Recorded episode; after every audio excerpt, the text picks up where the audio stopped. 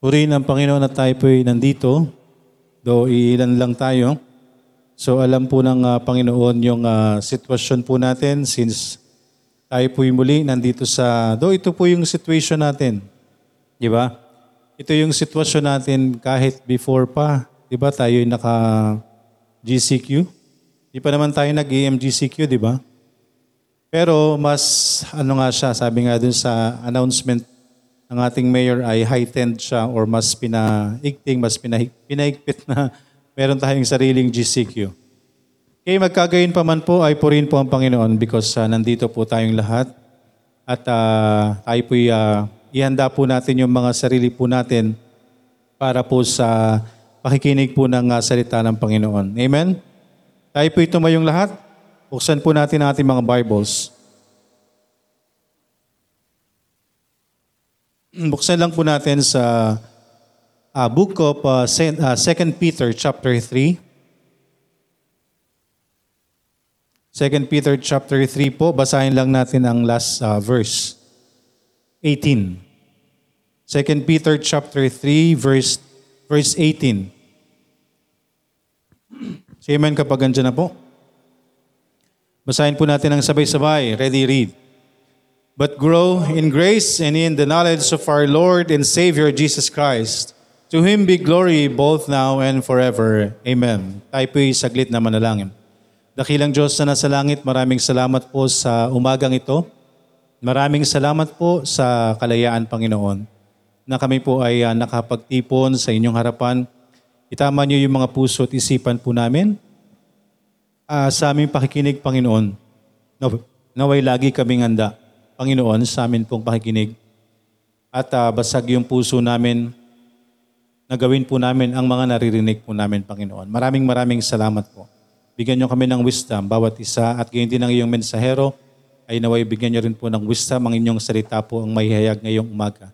Maraming maraming salamat. Hinihiling po namin ang lahat ng ito sa pangalan ni Jesus na aming Panginoon at tagapagligtas. Amen. Maraming salamat. Tayo po yung makakaupo na. Bago po tayo magpatuloy, itong ah, paalala po ng salita ng Diyos. Sabi nga po sa salita ng ah, Diyos, faith cometh by hearing. Okay? Faith cometh by hearing and hearing by the word of God. Sabihin po, ang ah, pananampalataya po talaga ay papasok po yan sa sino man na nakakapakinig lagi ng salita ng Diyos.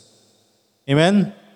At syempre sa atin pong mga may kasiguruhan na ng kaligtasan, ito po ay para sa atin din po na kapakinabangan sa ikalalago din po natin. And at the same time, sabi po sa binasa po natin kagabi sa atin pong ah, family altar, ang sabi po dun sa, di ba, sabi sa book of James chapter 2 verse, ah, sorry, num- chapter 1, verse 22. Okay? Sabi po dyan, But be ye doers of the word and not hearers only, deceiving your own selves. Okay? So nawa po ngayong umaga, ay maliwanag po sa atin ang bagay na yan at ah, yan po ay ating laging alalahanin. Okay, alalahanin po natin na yung pananampalataya po ay yan ay ah, makukuha po natin, darating po sa atin, magkakaroon tayo ng ah, pananampalataya sa pakikinig at pakikinig ng salita ng Diyos. At kung tayo po ay nakikinig ng salita ng Diyos, sabi nga po sa James, di ba? Be ye doers. Amen? Be ye doers of the word and not just hearers. Kasi mga kapatid, kung nakikinig po tayo ng salita at hindi natin ginagawa, sino pong niloloko natin? Hindi naman po yung ibang tao eh. Unang-una nating niloloko, sarili natin. Deceiving your own selves. Kasi pinapalagay natin na sinasarili natin tayo nakikinig. Pero hindi naman natin ginagawa. So niloloko lang natin ang sarili natin. Okay? So ngayong umaga po, yan ay ating pag-isipan, ka- kasabay po ng ating pong pag-aaral ng salita ng Diyos. Ang lagi po nating panalangin, nawa tayo maging bukas ang mga puso at isipan sa pakikinig ng salita ng Panginoon at nawa po tayo magkaroon ng kahandaan sa buhay po natin bilang mga mananampalataya. na tayo po bilang mga, nanam, mga mananampalataya naway andun po lagi yung ah, salita ng Panginoon sa atin at the same time po yung kasiguruhan po ng atin pong kaligtasan. Patuloy po nating ipanalangin ang atin pong mga mahal sa buhay because darating po ang ah, panahon na nasa salita po ng Diyos yan. Okay? Ang atin pong pamilya ay magiging kalaban natin. Hindi po yan inilihim ng Diyos. According to Matthew chapter 10, kung binasa niyo po sa yung pinabasa ko po sa inyo. Okay, may pinabasa po ako sa inyo, Matthew chapter 10, yan po ay patungkol doon. Okay? Na ang Panginoong Isus po, eh yan po ay ah, bibigyan po tayo niyan, magde-decide po tayo kung sino pipiliin po natin. Okay, as I've mentioned po, kapag namatay po ang tao, wala na pong relasyon sa langit. Kapag namatay po tayo, pagdating natin sa langit, wala na pong asawa doon, wala na rin pong anak. Iisa na lang tayo doon. Kaya dito pa lang i-practice na natin kung sinong susundin natin. Ang sabi po sa Bible, though this is, hindi po ito yung pag-aaralan po natin, paalala lang sa atin. Ang sabi po ng Biblia, ang isang tao kung hindi niya kayang iwan ng kanyang pamilya, walang karapatang sumunod sa akin. Yun ang sabi ng Bible. So sino papakinggan po natin? Ang, ang, ang Diyos na ating haharapin sa huli? O yung mga pamilya natin na ngayon lang natin makakasama? At ayaw maniwala sa Diyos. Ayaw makinig sa Diyos. Nagmamatigas sa salita ng Diyos. In the end, lahat tayo haharap sa Diyos, pati sila. At kung walang nga, hindi sila nagkaroon ng relasyon sa Diyos, yun ang nakakalungkot po sa atin. Yun ang ikanalulungkot natin. Men, yun ang kinalulungkot natin, hindi natin sila makakasama. Pero ngayon pa lang po, sa bundo nating ito, mamili na tayo. Kung sino, kung kaninong side tayo. Because yun po ang sinasabi ng Matthew chapter 10. Diba? Mother against daughter. Mother-in-law against daughter-in-law. Ano pa po bang kahulugan nun? May iba pa bang ibig sabihin yun? Na magkakaroon ng division sa family because of our faith? Di po ba? Nangyayari po, di ba? Patotoo sa atin, di ba kanina? Nangyayari yan. Pero sa atin po ngayon, hindi ho ibig sabihin na nangyayari po sa atin ngayon ay kakalimutan na natin talaga sila. Siyempre, andun po yung pagsunod po natin. Okay, and at the same time, yung pananalangin po para sa kanila. Na nawa isang araw, sila ay magkaroon din po ng pagtanggap ng repentant heart. Magbago yung kaisipan nila. Yun ang sinasabi po natin eh. Kaya hindi ho sila pwedeng, hindi lang sila basta-basta pwedeng maniwala doon sa sinasabi natin na ang kaligtasan ay by faith. Kung wala silang repentant heart, paano sila magtitiwala dito? Eh, ayaw nga nilang maniwala. Kasi nga, hindi yun ang paniniwala nila. Di ba ba? Anong paniniw ano anong puso ang meron sa ganung klase ng tao, di po ba? Araw-araw ka na lang nag, nasa ano, nasa harapan ng ano ng nagsisimba. Mula Mondays to Saturdays, meron hanggang linggo. Mga kapatid, kapag tayo po'y nasa langit, wala tayong gagawin. Kundi sumamba. Di ba? Kaya yung sinasabi ng tao na baka lumagpas kayo sa langit kasi araw-araw na yung ginagawa nyo, kulang pa. Mga kapatid, yung ginagawa natin araw-araw, 24 hours ba? One hour lang. Di po ba araw-araw, araw-araw, isang oras lang?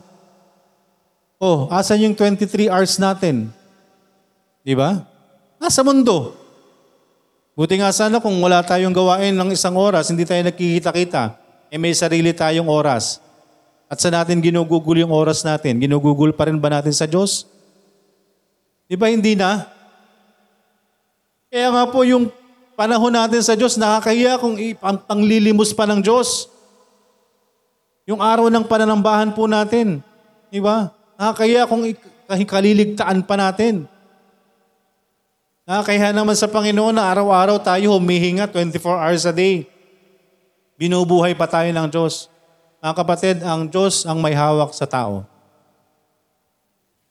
Kahit anong gawin po natin sa mundong ito, ang Diyos ang may hawak sa buhay natin. Kahit ang mga kahit sino mga pinakamagaling na dalubhasa sa buong mundo, wala silang magagawa sa buhay ng tao kung hindi kalooban ng Diyos. Amen? Kung hindi kalooban ng Diyos, kaya lagi yung inihiling natin kalooban niya para hindi tayo mahirapan. Kasi kung gugustuhin mo yung kalooban mo at hindi kalooban ng Diyos yun, hirap ka. Tama? Kasi hindi mo hinihiling yung kalooban ng Diyos, kaya nahihirapan ng tao. Kaya right now mga kapatid, ngayong umaga, paalala po sa ating lahat, makinig tayo ng salita ng Diyos. Yan. Example, di po ba? Imagine po, ang kapatid po natin, natin na yan, ang magulang ng asawa niya ligtas. Naligtas ang kapatid natin yan because dun sa mother nung hindi ligtas niyang asawa. Di ba complicated? Di ba? Na laging andun, nakakatuwa nga si nanay, di ba? Anita, di ba? Si nanay Anita. Nagko-comment lagi sa mga post ko, nagko-comment sa ating live. Andun yung, sabi ko sa kanya, Nay, kasama kami sa prayers para sa inyong pamilya. Imagine, naligtas ang kapatid na ito dahil dun sa nanay na yon, pero yung anak niya hindi saved. Tingnan nyo, yan ang komplikasyon ng buhay. Kapag pinasok natin ang mundo, okay? Kapag pinasok natin, pero nung siya, nag, siyempre nung nag-asawa siya, pareha silang unsaved. Naligtas lang siya. Pero kung ikaw ligtas ka na at papasok ka sa ganong buhay, bay pinili mo ang miserableng buhay. Pinili nyo ang miserableng buhay. Makita nyo yan as example kung gaano kahirap kapag hindi kayo parehas ng pananampalataya. Mahihirapan kayo at gayon din ang inyong mga anak. Di ba? Kaya sinasabi ng Biblia, dapat parehas kayo ng pinaniniwalaan.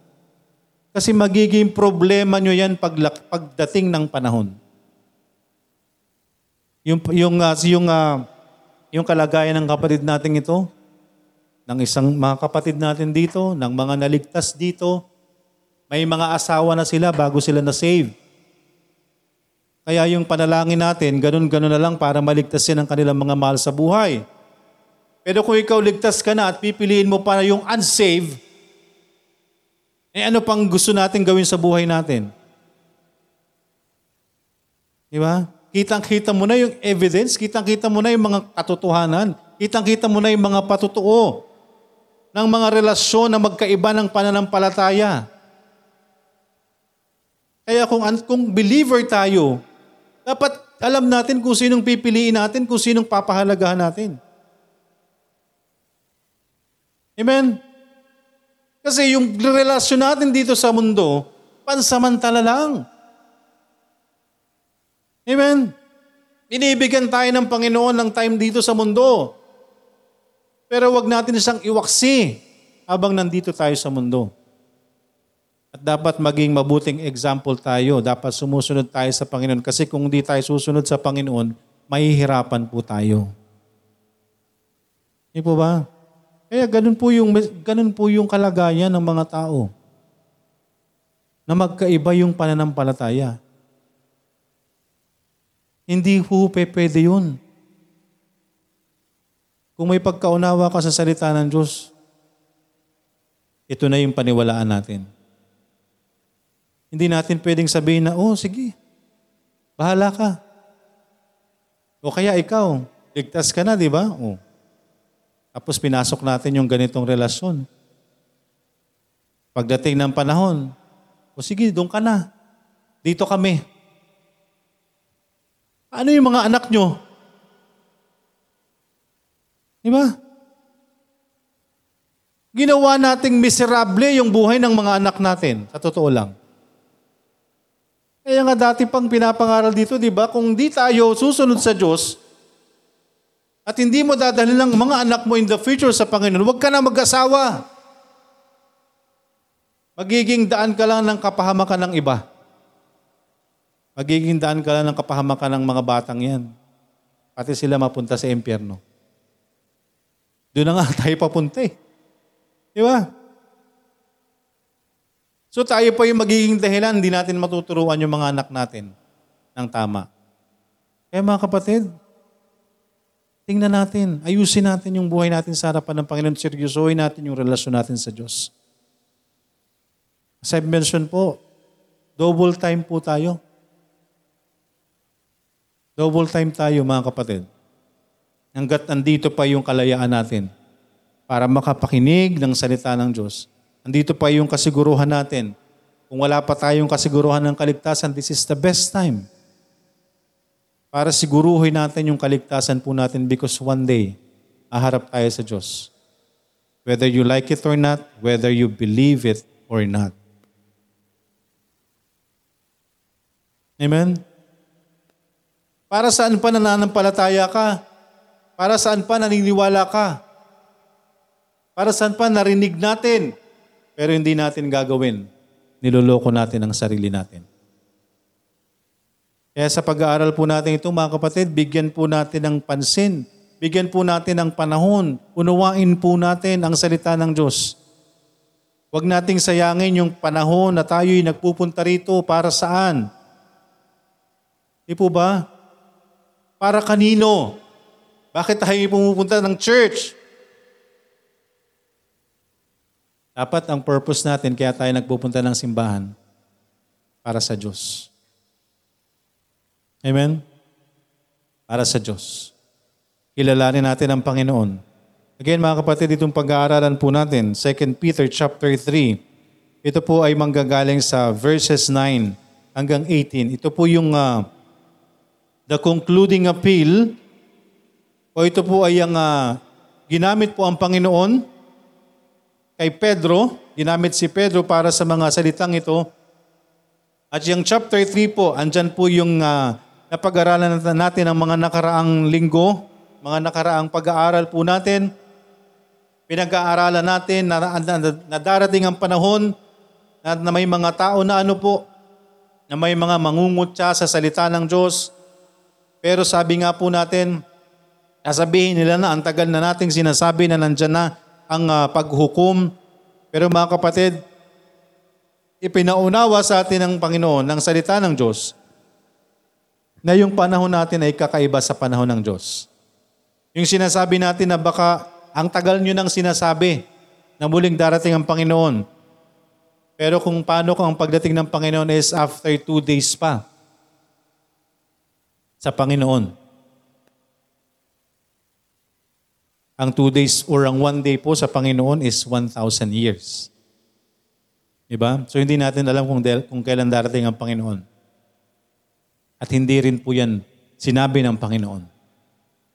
Tingnan po natin mga kapatid, this is the concluding appeal. Ibinigay po ng Panginoon kay Pedro ang uh, panghuling uh, uh, pakiusap. Makikita po natin dito mga kapatid, sa verse 9, makikita po natin dyan, The Lord is not slack concerning His promise, as some men count slackness, but is long-suffering to usward, not willing that any should perish, but that all should come to repentance. Mga kapatid, this is the promise of God. Jesus came not to call the righteous, but sinners to repentance. Amen? Ang Panginoon po ay nandito, pumunta po siya para hindi sa mga magsasabing sila'y matuwid. Sila po ang Panginoong Yesus ay nagpunta rito para sa mga makasalanan na magsisisi. Amen? Makasalanan na magsisisi, na lalapit sa Panginoon. Siya po ay ano, andito yung pangako ng Panginoon na siya ay ano po, ayaw niya na mapahamak ang tao, but that all should come to repentance. Ayaw niya na ikapahamak ng tao. Ang gusto ng Panginoon na ang lahat ng tao nawa ay magsisi. Amen? Because mga kapatid, kaya po yung usapin ng repentance po, kailangan po natin yan. Because ang sino man po na ano, magkakaroon ng pagbabago ng kaisipan, maaari po siyang maligtas.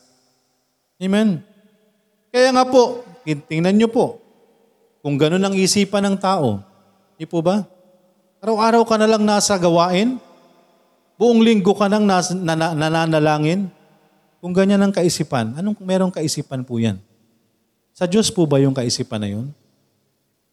Di ba? Bakit ganyan kayo lahat na lang inasan nyo sa Panginoon? Kung gano'n ang kaisipan po natin, sa Diyos po ba yung kaisipan na yan?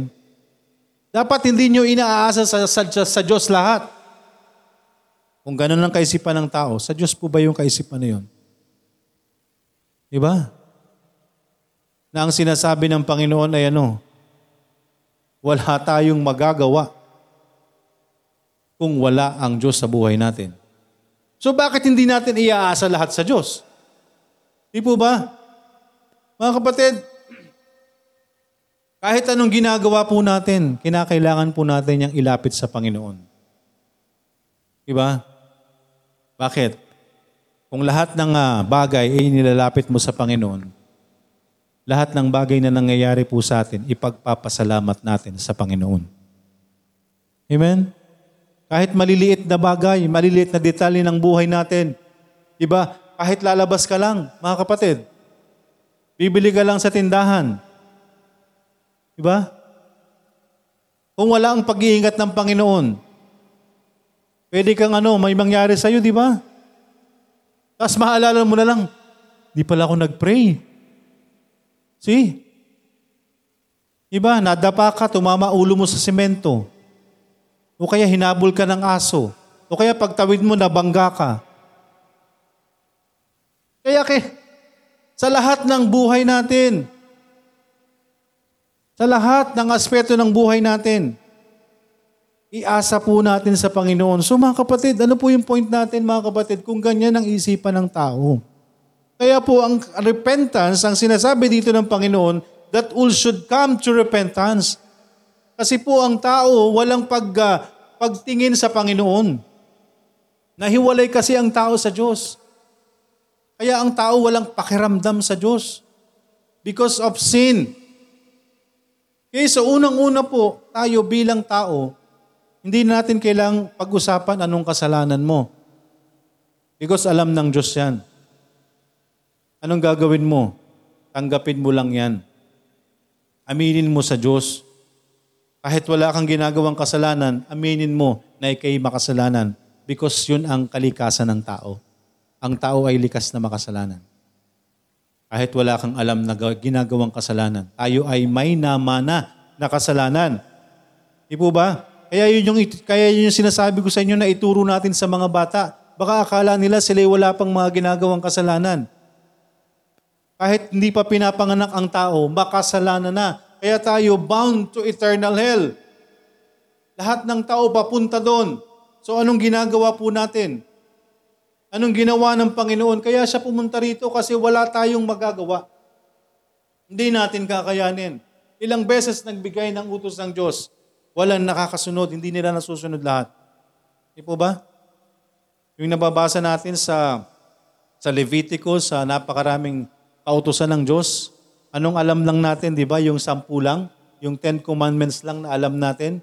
Pero anong sabi ng Panginoon? Magawa mo man yung siyam dyan. Di mo nagawa ang isa. Wala lahat yan. Kaya mabuti na lang po. Ganun na lang ang pagmamahal ng Diyos. Pinadala niya ang kanyang anak. Para siya na ang magbayad sa kabayaran ng kasalanan natin. Because wala tayong kayang gawin. So anong kinakailangan po natin gawin? Magbago yung kaisipan natin. Wala pala akong magagawa para mapunta sa langit. Kailangan ko pala magtiwala kay Jesus Christ. Yun po yung repentance. Change of mind. Pagbabago ng kaisipan. Yun ang kailangan ng tao para magkaroon siya ng totoong kaligtasan. Because kung hindi natin ituturo yun, sasabihin natin madaling maligtas mananampalataya ka lang kay Jesus Christ, pray after me. Tandaan mo itong araw na ito. save ka na. Hindi niya naunawaan yung pagbabago ng kaisipan. Na meron pala tayong kasalanan, na yung kasalanan pala na yan ay hindi dapat nating ipamuhay. Na dapat ang kasalanan pala ay tatalikuran natin. Dapat makikipag-ayos pala tayo sa Diyos. So sinabi mong ligtas na siya, hindi mo sinabi yon. Ligtas siya. Alam niya. Pero nagpapatuloy siya sa kasalanan. Mali. Because hindi tayo pwedeng isama sa, sa banal na Diyos kung tayo patuloy na nabubuhay sa kasalanan. Kapag tayo tumanggap sa Panginoong Yesus, siya'y tapat, siya'y naghihintay sa atin, long suffering. Mga kapatid, yung panahon na ibinibigay sa atin ng Diyos, naiinip pa ang tao. Pag sinabihan mo, binalaan mo na darating na muli ang paghukom, tagal nyo nang sinasabi yan eh. Na nagmamadali ka, sigurado ka bang sa langit ka? Walang makakapagsabi niyan. Ay, sino nagsabing walang makapagsasabi? Eh si Jesus Christ mismo ang nagsabi. I am the way, the truth, and the life. No man cometh unto the Father but by me. Hindi mo kasi inunawa. Hindi ka kasi nagbabasa ng Biblia. Hindi mo kasi sinasabuhay. Kasi iba yung kaisipan mo. Wala kang regard sa Diyos. Change of mind, pagbabago ng kaisipan. Kung wala tayong regard sa Diyos, hindi tayo maliligtas. Kaya yun yung babaguhin natin. That is repentance, pagbabago ng kaisipan. Repentance and faith is the biblical way of salvation. Not just by faith alone. We can be saved by faith, yes. But without that repentance, that repentant heart, how can you accept the Savior if you're not going to accept that you are a sinner needed to be saved? Andyan po yung pananampalataya natin. Eh, paano ka nga magpa... We can be saved by faith. Tama? Eh, paano ka nga magkakaroon ng pananampalataya? Eh, hindi nga nagbabago yung kaisipan mo eh. Hindi ka nga naniniwala sa Diyos eh. Hindi ka nga naniniwala kay Kristo eh. Hindi ka nga naniniwala na walang magdada, na, na kaya tayong dalhin sa langit ni Kristo lamang. Because ang paniniwala mo, gumawa ka ng mabuti. Sumimba ka dito. Hindi ka, kapag umanib ka sa, sa kanila, doon ka maliligtas. So yun po yung dapat nating ayusin. Kung noon itinuturo na, kasi ang tao ay malayo sa Diyos. Ang tao maraming pinaniniwalaan. Okay? Tinuturo ni John the Baptist. Repent, for the kingdom of heaven is at hand. So itinuturo ni John the Baptist, piniprepare ni John the Baptist, the only way of salvation is through Jesus Christ. At hindi sa mga ginagawa nyo, hindi sa mga paniniwala ninyo, hindi sa mga pagsamba nyo sa Diyos-Diyosan, kundi sa pamamagitan lamang ni Kristo. Amen? Maraming naniniwala, maraming sumasamba sa Diyos-Diyosan. Kung yun lang, hindi nila mababago. Sayang yung kanilang pananampalataya. Yun ang panalangin ko sa mga mahal ko sa buhay na patuloy na sumasamba sa mga rebulto patuloy na sumasamba sa mga Diyos-Diyosan, kung hindi nila babaguhin yung kaisipan nila about that worship, diretso sila sa impyerno. Paano ka naman nakasiguro? Eh basahin nyo kasi to. Ang sabi po ng salita ng Panginoon sa Exodus, Thou shalt not make any graven image Nakaanyo ng bagay sa lupa, kahit ano pa yan, kung, kung sino pa mang pinagbabasehan mo, ng sinasamba mo, kung sino mang itsura ng ginawa mo, nililok mo, at sinamba mo, yun ang sinasabi ng salita ng Diyos. At sa kahit anong mga bagay sa ilalim ng tubig, o sumasamba ka sa mga isda, sa mga sirenang paniniwala mo, o sa mga bagay na nasa langit, sumasamba ka sa mga bagay na nasa langit na nakita mo, kahit ano, ang sambahin mo before God, invisible God, that's idolatry at yun ay kasalanan sa Diyos. Kasama yan sa sampung utos ng Diyos. Bakit hindi nila alam? Di ba? I came from Catholic. Tingnan nyo yung kanilang Ten Commandments. Wala dun yun. So paano ka maniniwala dun? Karumal-dumal sa harapan ng Diyos, tinanggal pa nila sa Ten Commandments. Susunod ka pa rin dun? Diba? Pag tinanong mo kung saan pupunta ang... Ay, tanungin mo yung pare, sigurado po ba kayong sa langit kayo pupunta? Anak, Diyos lang ang nakakaalam niyan.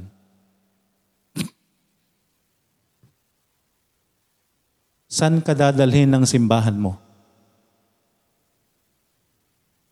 Saan ka dadalhin ng paniniwala mo? Kung hindi nila kayang sagutin kung saan kayo pupunta kapag kayo'y namatay, ipagpipray na lang po namin. Linggo-linggo namin ipagdarasal. Baka sakali, pumasok sa langit. Nasa purgatorio pa po kasi. Puro kasi nungalingan naman. Wala namang purgatorio. Nakakaawa po ang tao. Malaking pananagutan ng simbahang katolika. Ang dami nilang dinadala sa impyerno. Kapag sinabi mong sumasamba sila sa Diyos-Diyosan, sasabihin, hindi po kami sumasamba dyan sa Diyos sa, sa nakikita nyo. Ang sinasamba po namin ay ang Espiritu na nandyan. Lalo nang nakakatakot. Kasi kung may Espiritu yung ribultong sinasamba mo, hindi Diyos ang Espiritu niyan. Galing sa Diablo ang Espiritu niyan. Because ayaw ng Diyos ang sumamba sa Diyos-Diyosan. Bakit siya gagawa ng ribulto? Para pasukan niya at sambahin mo.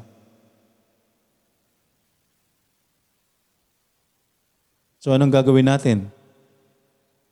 Pagbabago ng kaisipan. Kapag napag-isipan mo yan, na mali pala itong ginagawa ko, na mali itong sinasamba ko, gusto kong itama, that's repentance. At gusto kong sumamba sa totoong buhay na Diyos, that's repentance. Mapupunta ka sa pananampalataya sa tagapagligtas, sa Diyos na invisible God na nasa langit at ililigtas ka ng Diyos. Amen? That's repentance mga kapatid. Ang Diyos ay matagal nang naghihintay sa mga tao na patuloy na gumagawa ng kasalanan. Jesus came para tawagin ang mga makasalanan. Ang langit ay mapupuno ng mga taong makasalanan. Talaga ba?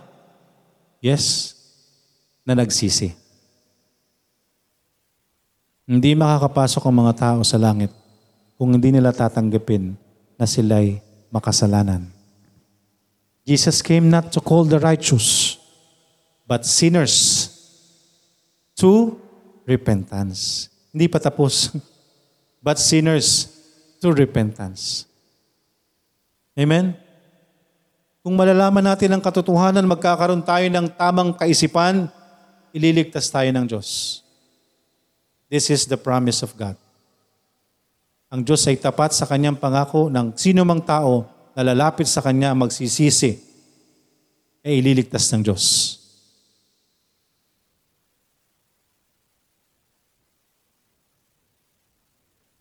The promise of God. Verse 9.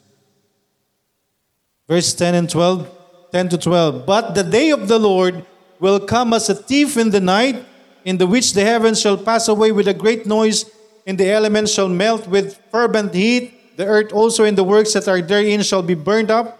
Seeing then that all these things shall be dissolved, what manner of persons ought you to be in a holy con- conversation and godliness, looking for a hastening, hastening unto the coming of the day of God, wherein the heavens being on fire shall be dissolved, and the elements shall melt with fervent heat. Ito po mga kapatid, punishment of God. May kaparusahan po na naghihintay. Ito ang mararanasan ng mga tao na hindi sasampalataya sa Diyos. Nakakalungkot po sa panahon natin right now, kaya kailangan natin ng repentance. Kailangan ng tao ang repentant heart. Kasi kung di sila magbabago ng kaisipan, punong-puno sila ng kamunduhan. Punong-puno ang tao ng kasalanan. nag enjoy ang tao sa kasalanan. Mga kapatid, ang kasalanan ay tanggap ng mundo. Di ba? Gawin mo kung anong gusto mo. Sundin mo yung puso mo. Kahit mali. Gawin mo kung anong gusto mo. Kahit kinakalaban mo yung magulang mo. Di ba yun ang nakukuha natin sa sanlibutan? Lalo na ang mga kabataan, nakakatakot ang mga kabataan right now. Wala nang paggalang sa magulang. In the last days, children will be disobedient to parents. walang paggalang sa magulang. Sa halip na ang anak ang sumusunod, ang anak ang nasusunod. Sa halip na yung anak ang nagkakandara pa sa pagsunod, yung anak, yung magulang, yung nanay or tatay ang nagkakandara pa para sundin ang kagustuhan ng anak. Children will be disobedient to parents. Hindi yan inilihim ng Diyos. Hindi yan inilihim ng salita ng Panginoon. Ang mga tao ay walang pagkakilala sa Diyos. Unholy. Lovers of pleasures more than lovers of God. Mas gusto nila yung layaw ng laman kesa ang Diyos.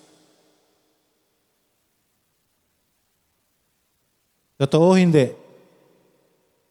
Nangyayari, di ba? Pero kung di tayo magbabago ng kaisipan, lalo na't kung wala tayong relasyon or wala tayong kasiguruhan ng kaligtasan, mararanasan natin the punishment of God. Kasama tayo sa mga taong ito. Kasama tayo sa makararanas. Ang mundong ito ay ano? Susunugin ng Diyos. Ngayon na naman kayo, pananakot na naman tayo. It's your decision. It's up to you if you believe it or not. Nasa sa atin yun. Di po ba? Kaya yung pananampalataya natin, kung meron tayong pananampalataya, ilugar natin. Di ba? Ilagay natin sa Diyos. Hindi sa kung anong bagay sa mundong ito. Because ang mundong ito ay mawawala. Ang mundong ito ay susunugin ng Diyos. Kahit ano pang ipatayo ng tao sa mundong ito. Magpataasan man sila ng building. Magpagandaan man sila ng airport.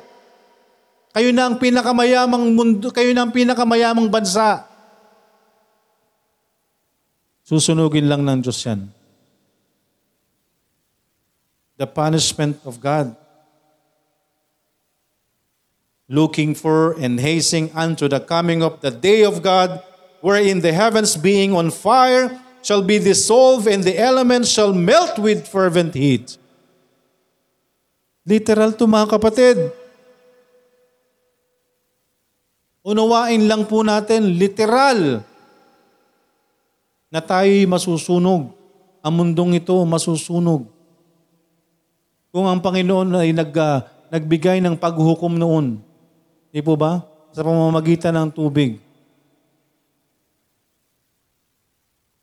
Hindi niya gugunawin ang mundo sa muli, sa tubig. Hindi niya nangako siya doon. Pero nireveal ng Panginoon ang kanyang muling pagbabalik. Kaya kailan tayo magdedesisyon? Kapag nasusunog na tayo? Huli na. Mga kapatid, yung katawan natin dito sa mundo, Katawang lupa lang natin to. Pero after yung katawang lupa natin, buhay ka pa rin.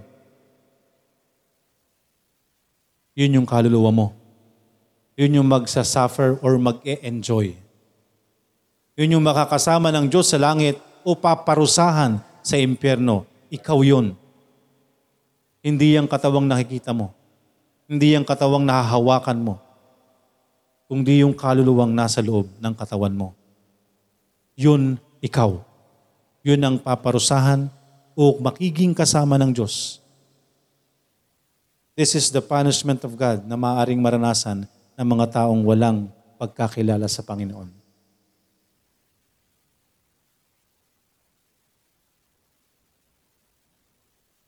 Verse 13 Nevertheless, we, according to his promise, look for new heavens and new earth wherein dwelleth righteousness, the place of God.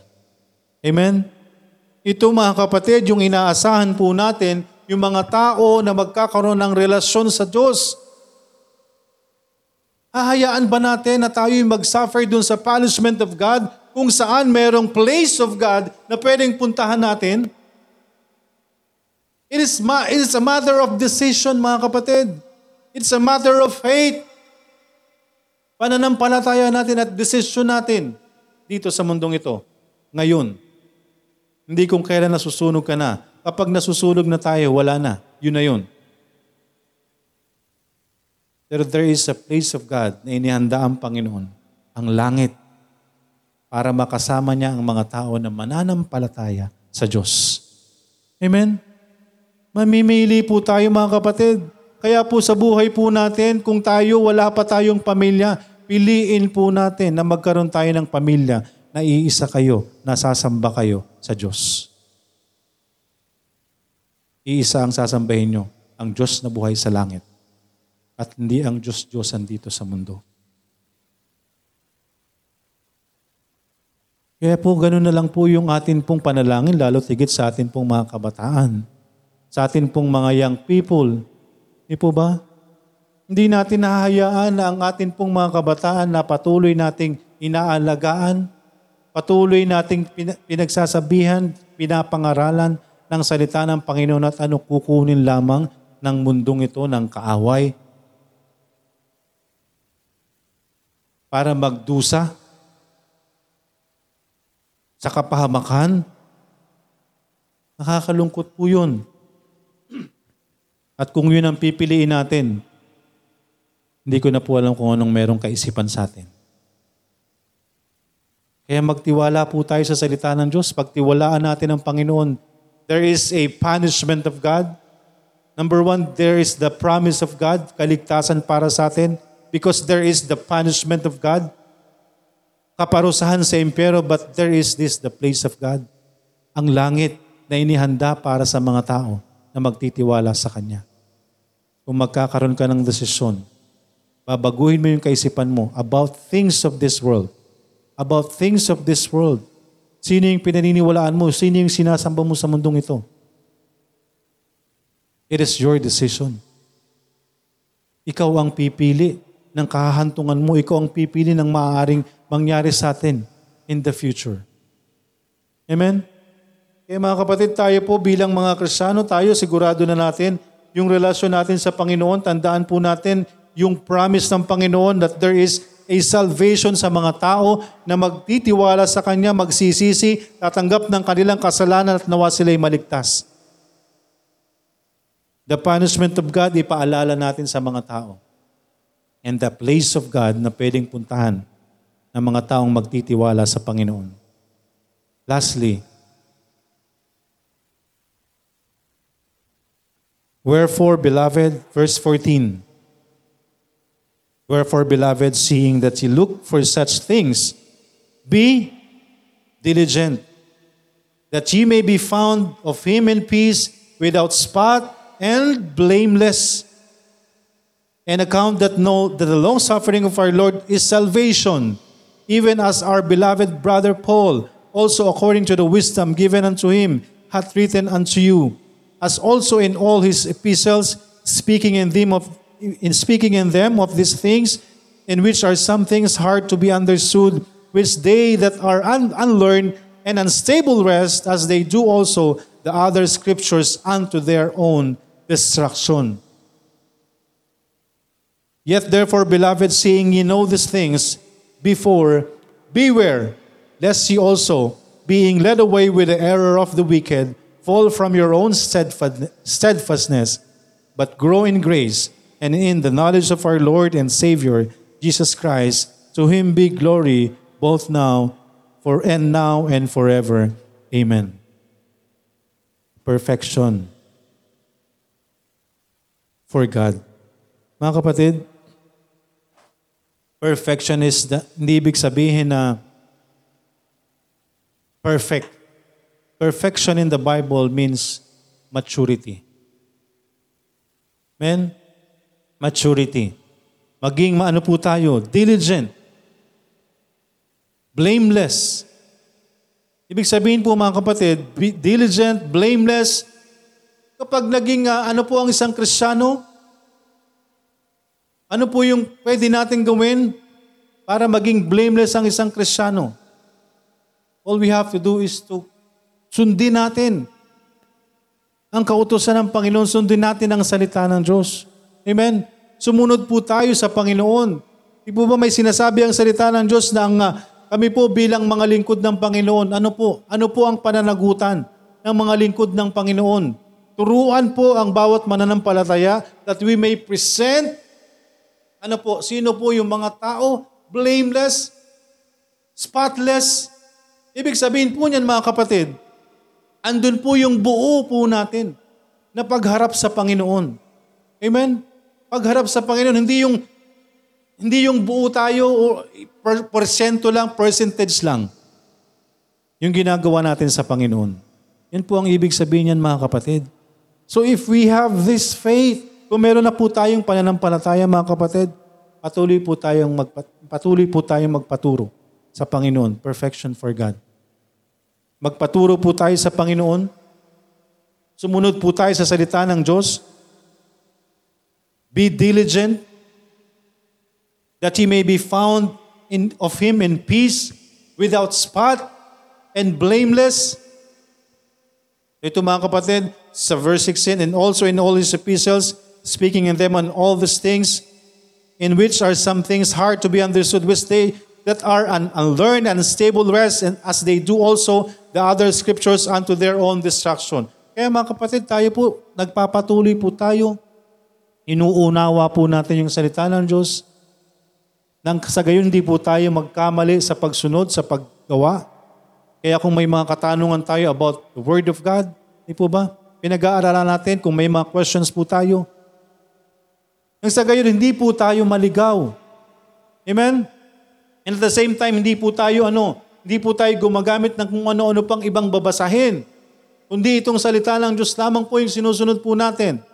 Sabi po dito sa verse 17, Ye therefore, beloved, seeing ye know these things before, beware.